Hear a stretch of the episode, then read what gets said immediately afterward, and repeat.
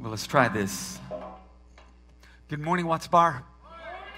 I think you've got more in you. Good morning, Watts Bar. It is, it's so good to see you this morning. Hey, I, I do something everywhere I'm at because I believe it's really biblical and I believe it's one of the calls that God has placed upon Janet myself.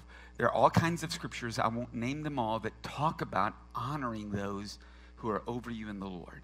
And honor is something that our culture is doing a really poor job at in so many areas. But I will tell you, Jan and I, this is now home church. Now, we don't get to be here every week. We've got a pretty intense travel schedule, so we're traveling all over. If we're not here in church, I guarantee you, we do church more than anybody else here. We're in church constantly. So if we're not here, we're usually traveling somewhere. You've got an exceptional team leading your church. That begins, wait just a second, wait just a second. That begins with your, your senior pastor, your lead pastor, Kelly and Denise Goins. And you know, uh, the quality of leadership is reflected by the people the leader gathers around himself. And I don't know in one place that I've ever seen such an exceptional team like this place. I'm talking about Ben and Amanda, Bobby and Kelsey. I'm talking about um, Austin and Brianna. I'm talking about Casey and Tiffany. Have I left anybody out? I'm talking about Faye Rose, who is here this morning. Exceptional team. So, what I want you to do is this. I, I, I, know you started to clap, but I always stop churches because usually what they do is they give that nice golf clap and it sounds sort of nice and polite and what have you. I don't like clapping like that. I, I love to give it up with enthusiasm because the scripture says that those who lead well are worthy of double honor. So, could you really give it up for your team? Let them know how much you appreciate them. These are your people. These are your people.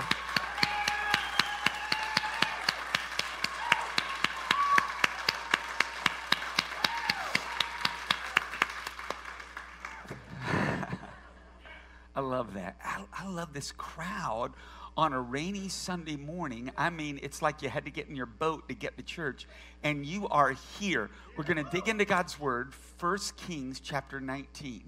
Now, I was going to preach on relationships but I think I've got another word that I'm supposed to share with you.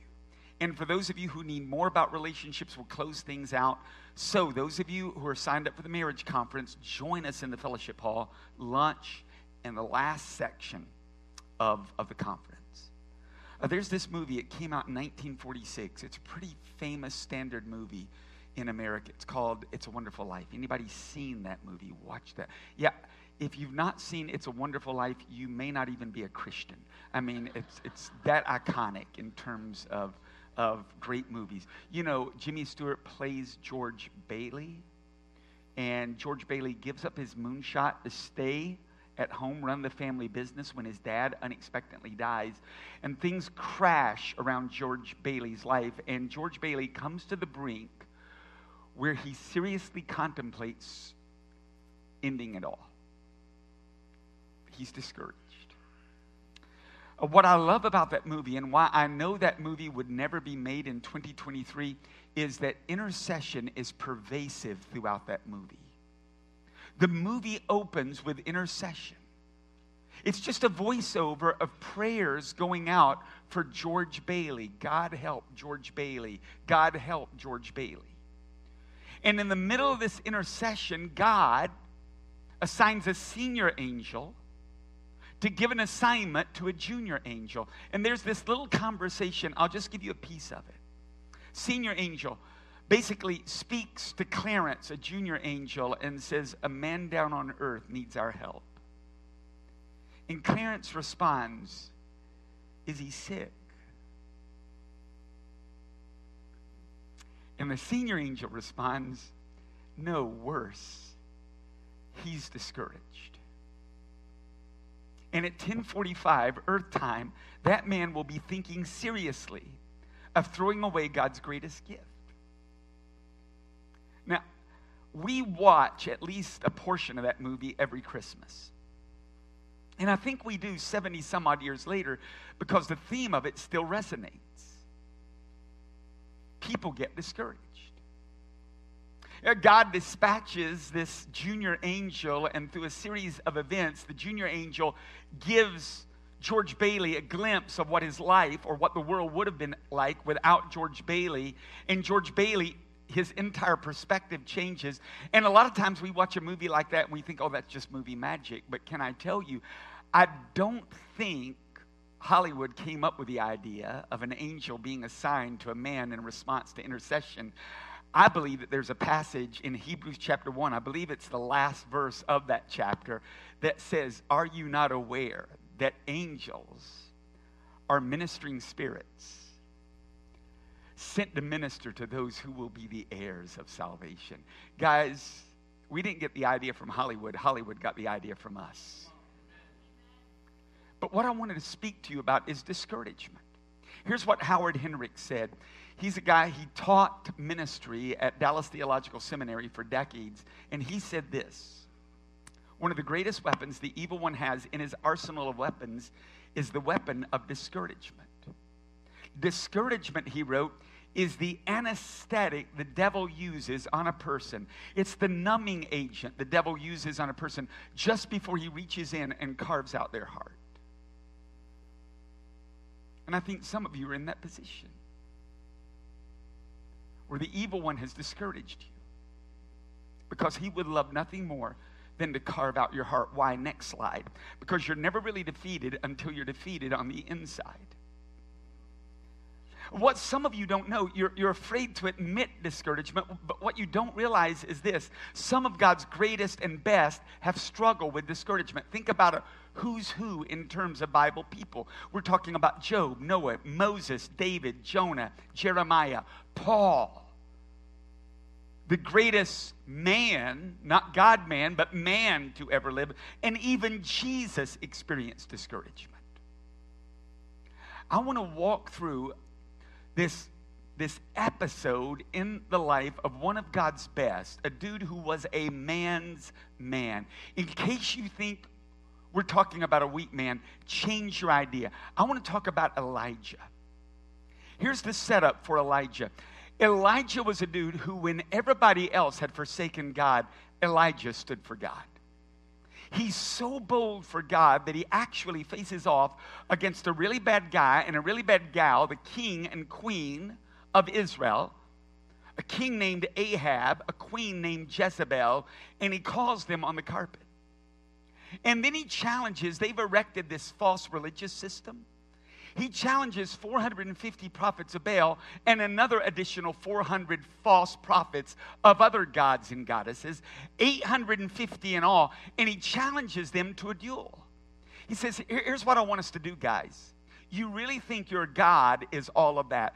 I'd like for you to build an altar, put wood on the altar, you call upon the name of your God, I'll call upon the name of my God, and the God that consumes the, the wood and the sacrifice you place on the altar, well, that God is the true God. You, you want to take a bet?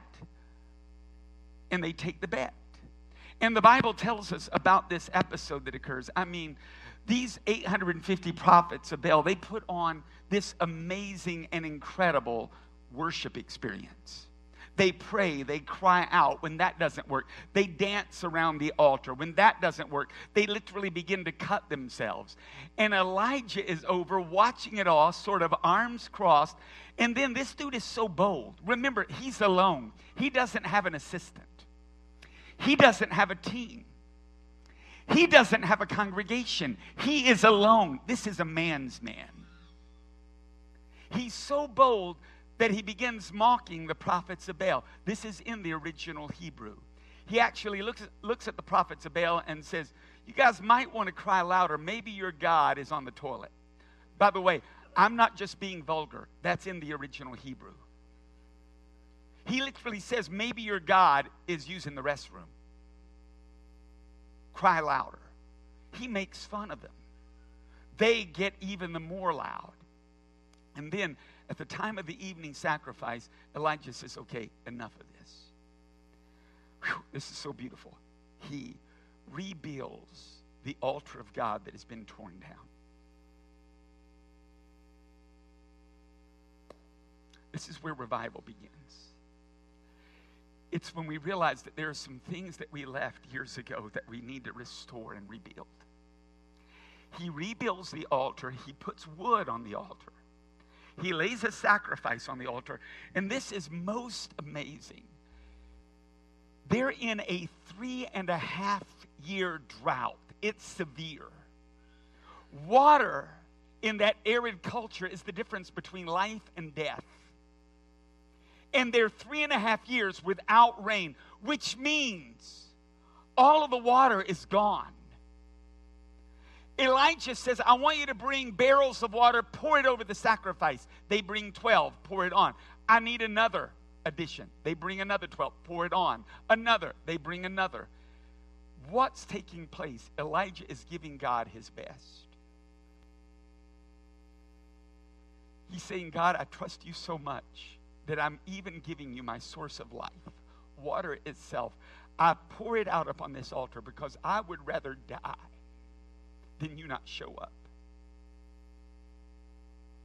And then he steps back, and I love this. He prays. Now, I grew up on the old KJV, and in the old KJV, that's King James Version, in that old version, his prayer, his public prayer, is only 63 words. That's short. That's boom, it's over.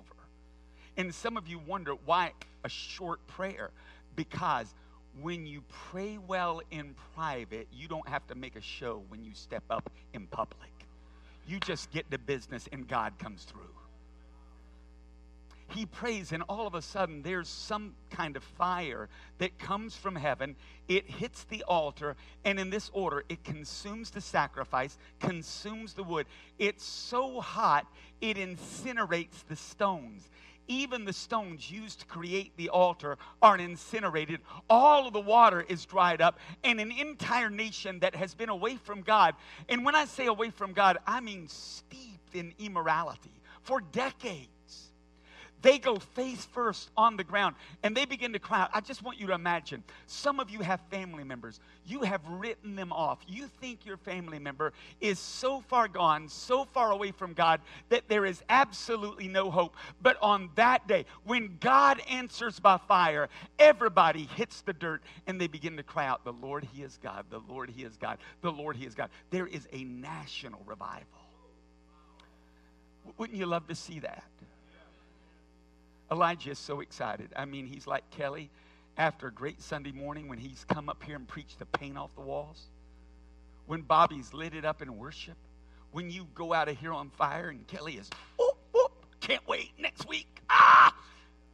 He's lit. And I don't mean lit in some ways. I mean lit with the fire of God. He's lit. Elijah's lit. And Elijah goes up to King Ahab, his arch nemesis. Without rain, three and a half years, he says, Hey, you'd better get back to the palace because it's about to rain.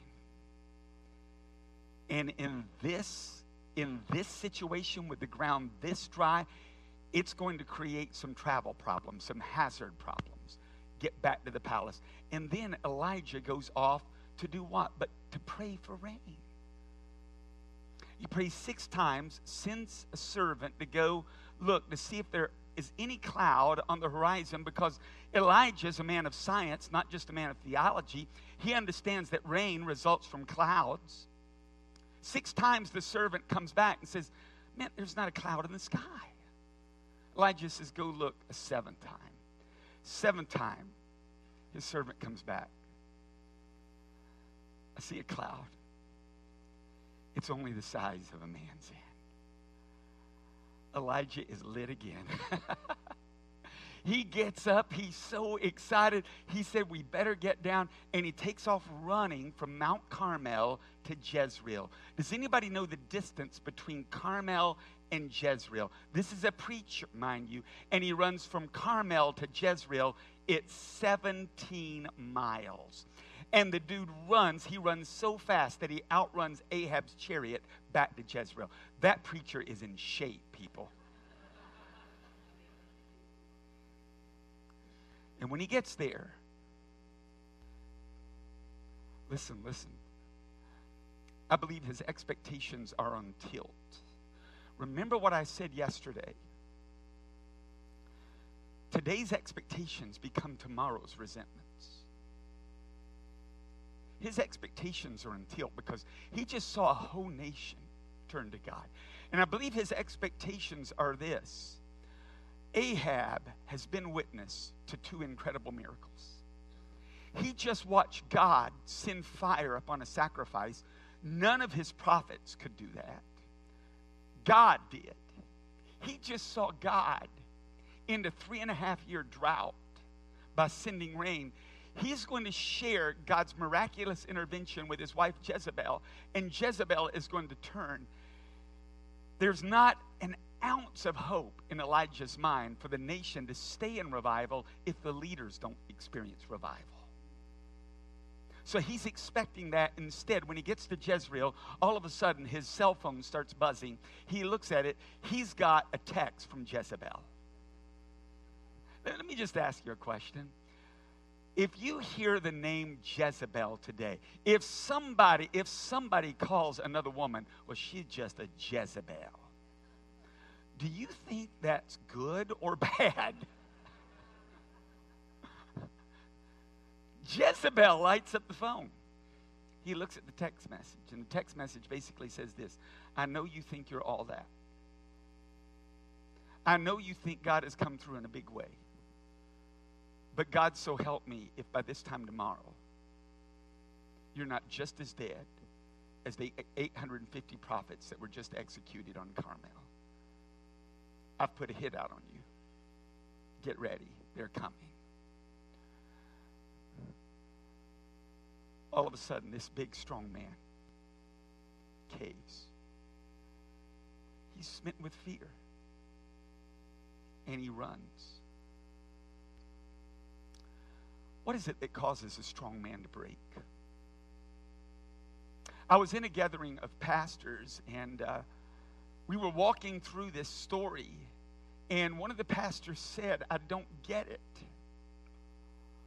What is it that caused Elijah to break? And I think it could be all kinds of things. I think there are all kinds of explanations, but, but here's the one that makes sense to me I think that text, that communication from Jezebel, I think it was just the straw that broke the camel's back. I think the dude has been really strong for a long time, but in one sense, he's been leaning into his own strength, not God's strength. And all of a sudden, just an added weight causes him to crash. Let me give you a few things that lead to discouragement. And they come right out of this text. In fact, let, us do this. Let's do this. Let's read the text together. How about that? I think it'll come up on Sky Bible. So check this out. This is 1 Kings 19, verse 3 through about verse 10. And I'm going to read in the message. When Elijah saw how things were, he ran for dear life to Beersheba, far in the south of Judah. He left his young servant there and then went on to the desert another day's journey. He came to a lone broom bush and collapsed in its shade, wanting in the worst way to be done with it all, to just die. Enough of this, God. Take my life. I'm ready to join my ancestors in the grave. Exhausted, he fell asleep under the lone broom bush. Suddenly, an angel shook him awake and said, Get up and eat. He looked around. To his surprise, right by his head were a loaf of bread baked on some coals and a jug of water. He ate the meal and then, notice this, went back to sleep. The angel of God came back, shook him awake again, and said, Get up, eat some more. You've got a long journey ahead of you. He got up, ate, drank his fill, set out, nourished by that meal, angel food, mind you. He walked 40 days and 40 nights all the way to the mountain of God, to Horeb. When he got there, he crawled into a cave, third time it's mentioned, and went to sleep. Then the word of God came to him. So, Elijah, what are you doing here? Here are the dangers that lead to discouragement. You ready? A failure to understand timing and seasons. Uh, Genesis 8 22 says, As long as earth remains, there will be planting and sowing, planting and harvest, planting and reaping. Between the words planting and harvest, planting and reaping is the small word and. There's a season for planting and there's a season for harvesting. And sometimes we crash because we don't understand the process. We think we're in the reaping period when we're still in the sowing period or the waiting period between the sowing and the reaping. See, some of the stuff that produces discouragement is this the way of God. We thought things were going to be easy, they turn out to be hard. The why of God. We want answers, all we have are questions. Or the waiting on God. Things aren't according, things aren't turning out according to our timeline. Anybody discouraged in the waiting? I really believe Elijah thought when he saw a nation turn to God, he thought it was harvest time. And he was still in sowing season. Here's the word of God for anybody tiptoeing on the edge of discouragement. Galatians 6 9. Don't allow yourselves to be weary or disheartened in planting good seeds, for the season of reaping the wonderful harvest you've planted is coming. The message translates it like this At the right time, we will harvest a good crop if we don't give up or quit. Some of you, you thought it was your harvest time, you're still in sowing time, and you're contemplating giving up. And the writer says, Hey, harvest is coming, but you can't give up right now. Don't quit, stay in it. Second thing that leads to discouragement fear that undermines God centered faith. The Bible plainly says in verse 3 Elijah was afraid. Have you ever heard anybody say, we say this a lot in Pentecostal circles. Somebody will say something like this Fear and faith can't coexist. Doesn't that sound good? Sounds good. I don't know where they came up with that idea from the Bible. Because sometimes it feels like fear and faith are married to each other. In fact, sometimes it's our fear that prompts us to turn to God in faith. It's not a question, are you afraid? This is the question Is your faith louder than your fear? See, whether you're walking in faith or walking in fear shows up in the way you talk. Discouragement has a voice. Discouragement will talk to you. Sometimes the reason you're so discouraged are the words you're constantly saying over yourself and about yourself. You need to change your language. There's an example in the Bible, Numbers 13. 12 spies sent to do a reconnaissance mission on the Canaan land. 10 come back, 10 say, We can't. The city's wall, the giants are big, we're too small. We're too weak. We're so insignificant. Two spies come back and say, We can. We should. God's for us. He's good. It's interesting that this is one occasion in the Bible, one of the only times in the Bible when both sides were right. The ones who said we can't didn't, and the ones who said we can did. Here's the point, guys. What comes out of your mouth determines what you can do and what you can't do, especially during times of discouragement. That's why we need to adopt Joel chapter 3, verse number 10 as our verse. I love this. For this final battle, in other words, in this final period, let even the weakling say, I am a warrior. I am strong. Can I tell you something? We know the names of the two guys that said we can't. What were their names? The two spies. What are their names? Joshua and yeah, we name our children after Joshua and Caleb. Does anybody know the names of one of the 10 spies who said we can't? We don't know their names. One of them was named Shammua. We don't name our kids Shammua. That's a whale. That's a whale. Let me just say something to you. We don't care about the names of those who couldn't. Why? We want the story of those who say, I could. You know what we don't want? We don't want to listen to those who always complain, all those who murmur about how life gave them a bad hand. Life did this to them, life did that to them. I would have done better if so and so hadn't happened to me. Why don't you quit being a victim? Why don't you go all David Goggins on the devil's butt? Why don't you raise up and say, you know what? I was raised in a difficult situation. I experienced a lot of pain in my life, but I became the kind of man who said, Greater is he that is in me than he that is in the world. This is not going to take me down, it's going to raise me up. I'm going to become all God wants. Is your fear talking louder than your faith? Go ahead and give God a loud clap up.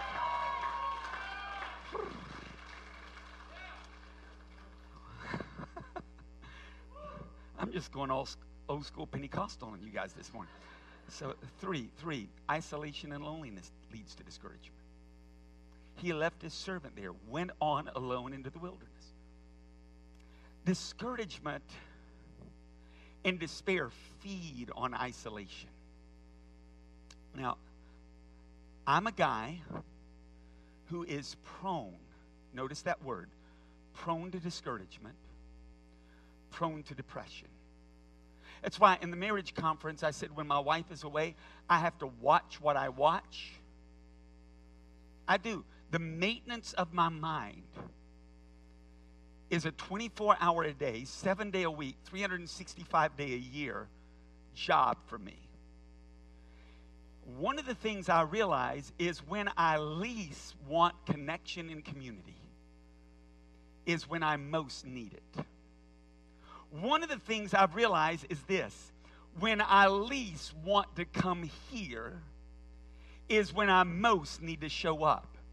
David said, I was glad when they said to me, Let's go to the house of God. He didn't say that because his life was perfect. He was glad because he understood that the gaps, the distance between what he was experiencing in life could be filled by the presence of God and the people of God. God's presence and God's people could fill in the gaps, so he avoided loneliness and isolation.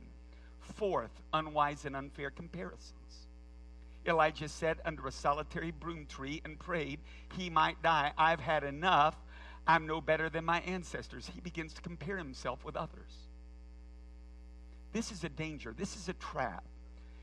Here's why comparison is so dangerous. We often compare our worst with someone's curated, filtered best. And social media hasn't done us any favors in these regards you do know that every picture someone posts on social media, it's filtered, it's curated. They gave you the sh- choice pick, they didn't give you the real pick. We even know these days that all of the superstars that we hear, not yet, we have got a ways to go. So they sent you out too early. Uh, yeah, it's not, this is the first four, not the second four. Give them a big hand. I turned around, I thought they want me to get done early. You're just diligent, Bobby. You're just, come on, y'all, y'all are awesome. I didn't know what was happening for a second. That we would have had a long closing. what does that piano mean? Absolutely nothing. so let me let me try to remember what I was saying before I went off on that rabbit trail unwise comparisons. Social media has done us no favor in these regards. Somebody posts a pic, it's filtered, it's curated. That's why the scripture tells us it is unwise to compare yourself with someone else. Get this if you're going to compare yourself with anyone, compare yourself with yourself. Think of it this way I may not be what I want to be, I may not be what I'm going to be, but thank God I'm not what I used to be. I've been redeemed and God is taking me somewhere day by day. Here's the next thing physical, mental, emotional exhaustion. Three times in the text it says Elijah went to sleep. This dude was physically exhausted. Discouragement feeds on emotional, mental, physical exhaustion. Let me just say one of the best things some of you could do when we finish up, wrap up marriage conference today is to get home and take a nap. It is spiritual. Rest in a way that reveals that you really do trust God. And then finally, fifth or fifth or sixth bullet, whatever it is now, a loss of vision, mission, and purpose. God shows up and says, What are you doing here, Elijah? And Elijah goes off on God. This is really interesting. When Elijah goes off on God, he rehearses what he views as his past failures.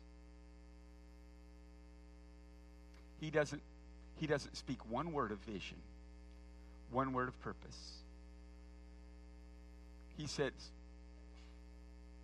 I've been doing this. I've been showing up. I've been doing my thing, God. Why ain't you been doing your thing?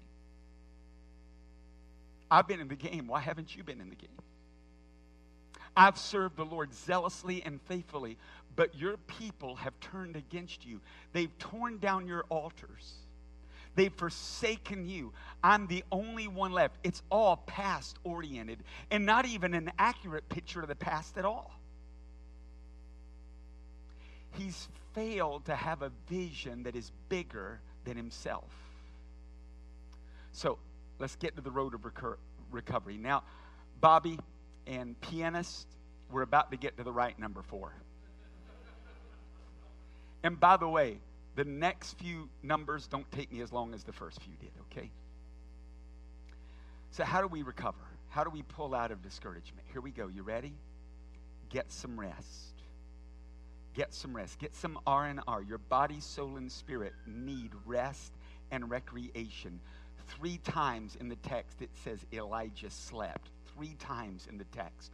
Here's what Pat Morley writes. He says 20 to 30% of the people walking into doctors' offices are there because they're feeling fatigued. He goes on to say some medical professionals estimate that up to 90% of all doctor's visits result from stress. Here's what I'm saying the most spiritual thing some of us could do is take a nap.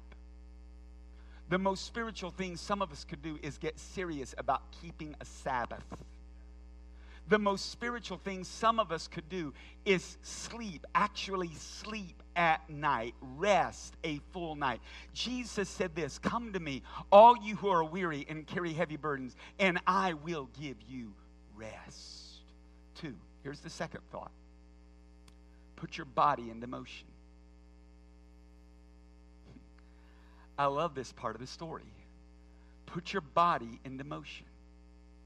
Now, listen, this isn't going to sound like a spiritual word, but it's in the Bible, so it must be a biblical word. Three times in this story, exercise is referred to. Elijah runs 17 miles from Carmel to Jezreel. He gets to Jezreel. He runs from Jezreel, walks, runs from Jezreel to Beersheba. That was a distance of 120 miles. And the Bible says this He made it in six days. That means he averaged 20 miles a day. He gets there, falls asleep, has this episode where he goes to sleep a couple of times. An angel wakes him up, fixes him a meal each time. He walks, runs again. He walks from right there at Beersheba to Mount Sinai, Mount Horeb, 250 miles. Anybody doing the arithmetic? 17, 120, 250. Hate to mention the dude again, but this dude is David Goggins. You seen that dude? Navy SEAL, Army Ranger, long distance marathon competitor. I mean, the dude runs 100 mile marathons like sometimes once every other week. I mean, he's out there. You watch his videos. Don't watch his videos. Because God needs to help him with his language. But he's out there, he's always got his shirt off because he's not buff at all. He's not built at all. Just holds the world record for most chin ups in one 24 hour period, something like 4,600 and some odd chin ups without stopping. David Goggins. Elijah is David Goggins. 17 miles, he collapses. He goes another 120 miles. He collapses, goes to sleep. God wakes him up, eats, goes to sleep. God wakes him up, eats. Here he takes off again, 250 miles. What is he doing all this time that he's running, that he's walking? That takes us to our third point. Get there. Get real with how you feel. Talk to God about your situation. The word of the Lord came to him and said, What are you doing here? God was inviting Elijah to name his feelings and emotions. God understands that we tame our feelings by naming our feelings.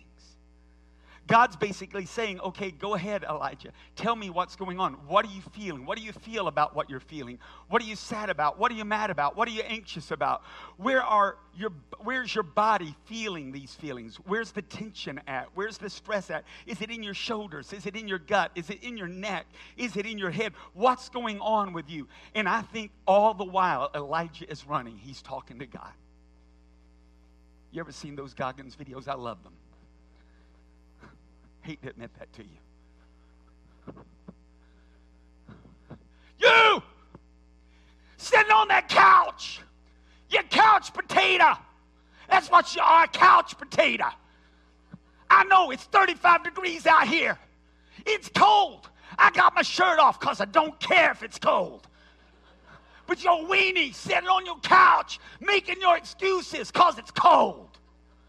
Get up. Get up. He usually says some good words here about getting up. and his constant sign off is get hard, stay hard. He's talking about don't let life defeat you, you defeat life. I don't think Elijah's having that conversation. I think Elijah is, I'm so ticked at you, God. I'm so angry at you. I thought a nation was turning back to you. They didn't turn back. There's nothing different with Elijah. I mean, there's nothing different with Jezebel. There's nothing different with Ahab. They're the same old, same old. It's always going to be the same old. Why aren't you coming through? Can you imagine? I won't have to do my exercise routine today. Can you imagine 370 plus miles of that? Four, be still so you can refill. What happens? Elijah winds up in a cave. He's still praying to die. Give our musicians a big hand.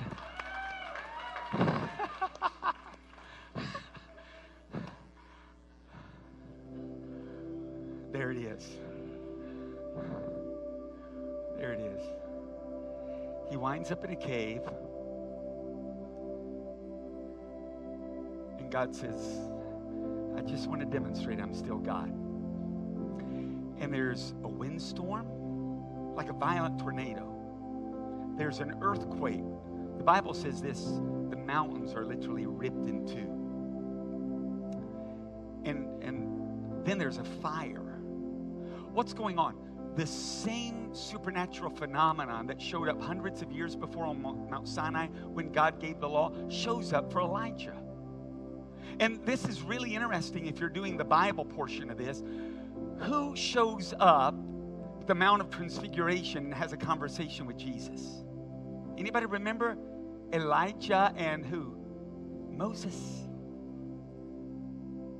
The only two guys who got a spectacular multimedia show by God Himself show up to talk to Jesus.